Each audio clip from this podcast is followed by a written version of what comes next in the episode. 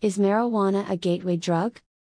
Could marijuana be a gateway to other, more dangerous drugs? In recent years, the reputation of marijuana has changed dramatically. For decades, experts warned us of the dangers of this smokable, plant based drug. Pot smoke contains a variety of chemicals that pass through your lungs and into your bloodstream. Who knew what all of these chemicals were doing to our brains and bodies? Marijuana as a gateway drug. What we do know is that smoking weed leads to reduced short term memory and reduced motivation in life. And, it is possible to become addicted to marijuana and its active ingredient, THC. But, does it lead to more dangerous drugs? Could the use of marijuana recreationally lead to cocaine or heroin use later in life? Why is marijuana legal now in the US? It turns out that it is not a legal drug. The United States federal government classifies THC as a Schedule I drug. This classification means that our government has determined that THC is a drug with high abuse potential that has no acceptable medical use. Yet, many individual states have decided to make the drug legal. What does this mean? There are already many marijuana growers and dispensaries operating in the US we never see a dispensary being raided by federal agents in the news. A doctor's office is more likely to be raided than a marijuana shop. I am not going to go much further into the legalities of marijuana distribution, because I don't understand it fully myself. In the United States, the doctrine of preemption, or the supremacy clause, states that the laws of the federal government are the supreme law of the land. However, when it comes to marijuana, federal drug laws are not currently being enforced. Marijuana has never killed anyone, or has it? There are humorous memes passed around online that point out that no one has ever died from marijuana. They joke about how ants have killed more humans than cannabis. Yet, we know that there are many deaths caused every year by this drug. All we have to do is look at motor vehicle accidents. Why is marijuana a gateway drug? A person driving while intoxicated is always dangerous to others on the road. Distracted driving can be equally dangerous. So, whether a person has consumed alcohol, marijuana, cocaine, or is texting on their phone, the risk of a fatal crash is high. While intoxicated driving is not always related to addiction, it often is. Regardless of whether it is drug addiction, technology addiction, or even a food addiction leading to dangerous eating while driving, addiction can cause serious traffic accidents. Marijuana is known to cause a significant number of traffic fatalities every single year. Hence, the drug does have the potential to be a killer, especially if a person is addicted and uses it in a self harming manner. While marijuana is a drug that can lead to a tragic death, can it lead to the use of other prescription or street drugs? Is it possible that heroin addiction can start with marijuana use? It turns out that this topic can be as confusing as the other issues surrounding cannabis. Marijuana is not a gateway drug. If you look up the topic of marijuana being a gateway drug, it almost seems as if someone has rewritten history. There was a time when we did not doubt that it was a gateway to other drugs. It was evident that smoking pot could easily lead to the use of harder drugs. By harder drugs, I mean drugs that can cause more direct harm in your life compared to cannabis. Heroin and cocaine can kill by intoxicated driving as well, but they are also inherently dangerous. These drugs can kill just by taking them, especially heroin. Alcohol is another such hard drug that, when taken in excess, causes significant damage to the body. Now, when you read through authoritative articles about marijuana being a gateway drug, you will see studies providing substantial evidence that it is not a gateway. If you are looking for a reason to use marijuana recreationally, you will be able to support your use with large bodies of evidence about its safety and many health benefits. It is difficult even to find an article supporting the fact that marijuana is a gateway drug. Yet, I still maintain that it is clear. Cannabis is a gateway to harder drugs. How are we defining the gateway? In the many current studies that prove marijuana not to be a gateway drug, they often talk about changes in brain chemistry. How does it change the brain? Does it increase your appetite for other drugs? I agree that it is likely that, if you are a responsible marijuana user, taking it for medical reasons as directed, the THC in your pot is probably not going to trigger cravings for cocaine, meth, or heroin.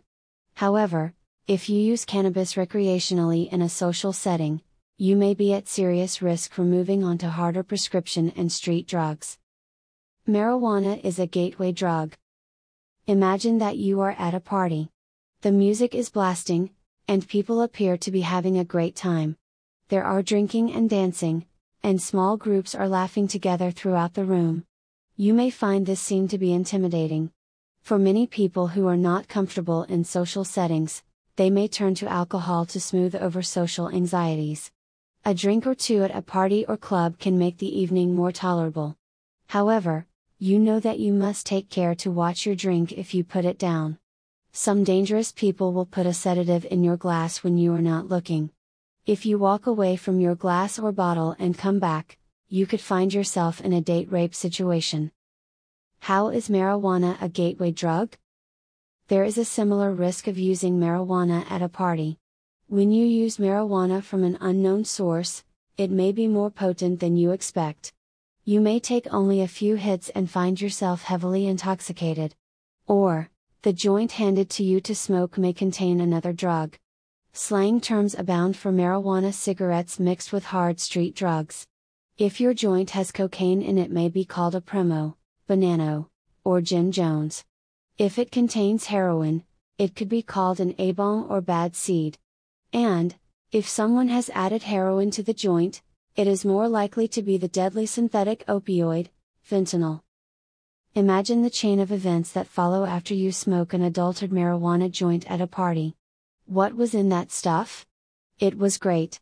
Much stronger than what I'm used to. Then, the friend tells you that the joint you smoked at the party had heroin slash fentanyl added to it.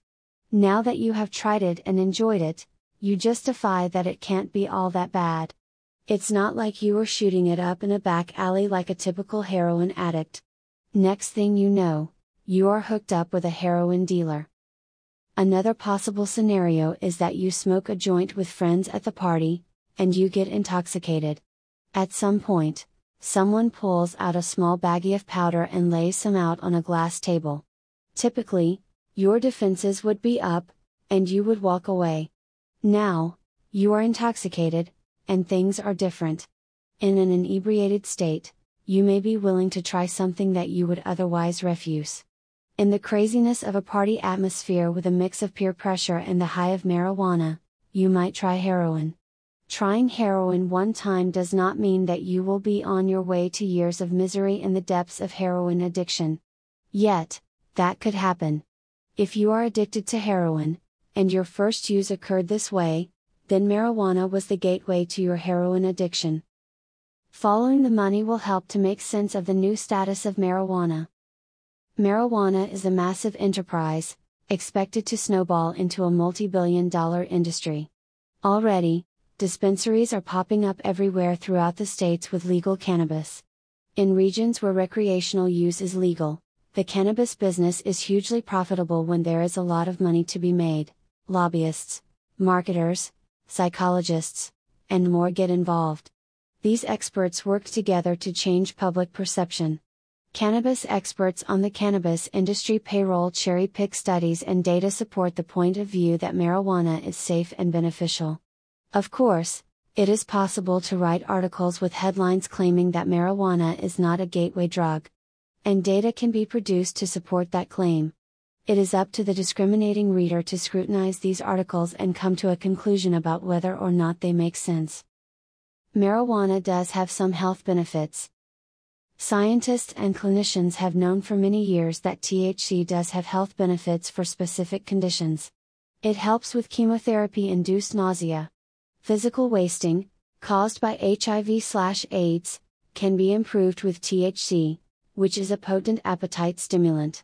Marijuana smoking helps with certain types of glaucoma. It also improves functioning for some chronic pain patients.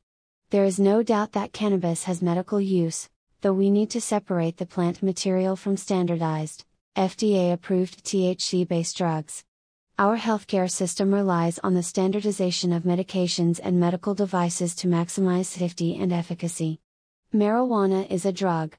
Even medicines that provide health benefits always have potential side effects and adverse reactions.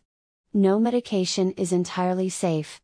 The FDA works hard to adequately inform doctors of the risks of prescribing medications to their patients marijuana in plant form must exist outside of the standard FDA approval process because there is no way to know what patients are getting when they smoke cannabis.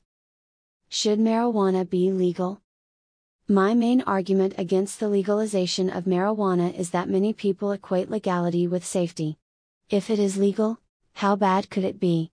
Children may get the idea that a little bit can't hurt. While it may not kill the way that heroin and fentanyl can kill, marijuana can have devastating long term effects on the minds of young children and young adults. On the other hand, when marijuana is legal, the law enforcement and prison industry benefit, and people will be treated unjustly.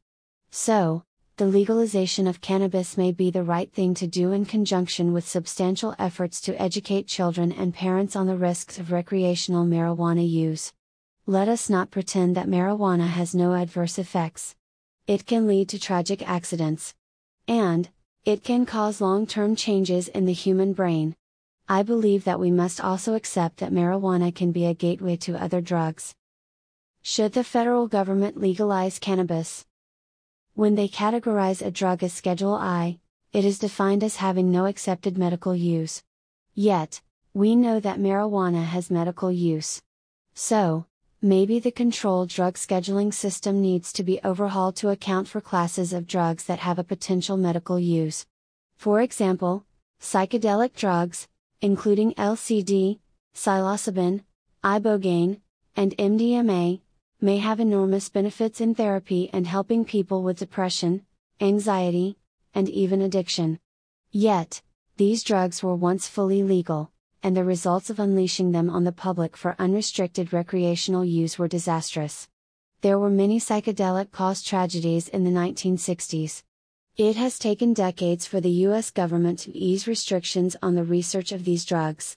Going forward, we must not give the public reason to believe that these drugs are harmless and entirely safe for recreational use. And, we must also not criminalize the use of these drugs and unfairly punish drug users who need our compassion and help. Marijuana is already legal for recreational use in some states. Many more states have legalized it for medical use. The risk of full scale legalization is that the marijuana industry is promoting the safety of the drug to the public, sometimes inappropriately. No medication is completely safe for all people.